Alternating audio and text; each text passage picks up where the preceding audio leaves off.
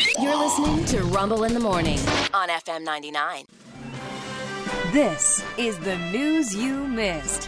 From the FM 99 studios in Chesapeake, here's Rick Rumble. Thank you, Kira O'Brien. Welcome once again to the news you missed. We start this morning on social media. Or as Rod would say, let's get social. Social with social media. President Biden this week unveiled his new TikTok account. Hmm. His first video, entitled LOL Hey Guys, now has well over 5 million views. There is a problem. There is a problem. As you may remember, TikTok is not allowed on government phones. Yeah. yeah. Yeah. But you know what? Screw the rules because Joe Biden is a risk taking wild man who once went swimming right after eating lunch instead of waiting the whole hour. he's, he's a risk taker. Dangerous. Danger. The Biden campaign says they want to get their message on as many platforms as possible. Next week, OnlyFans. Hey. And another video entitled LOL Hey Guys, but this time the emphasis on guys. Hey guys. Hey, guy. Look, Yeah. up in the sky. It's a bird, it's a plane, it's a Russian nuclear satellite killer. Uh-huh. Uh-huh. On Wednesday, U.S. Representative uh, Mike Turner did some real life vague booking when he just announced out of nowhere an unidentified serious national security threat. Hmm.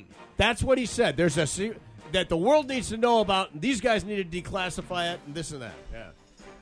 Uh, within hours, the threat was identified as a planned, space based Russian nuclear satellite killer. Sources say that Vladimir Putin has plans to take out several of Elon Musk's Starlink satellites because they apparently interfere with television reception during his favorite show, Dancing with the Czars. Oh. Dude, I went so far to get that joke in there that I, I practically had to use GPS to get me there. that was far.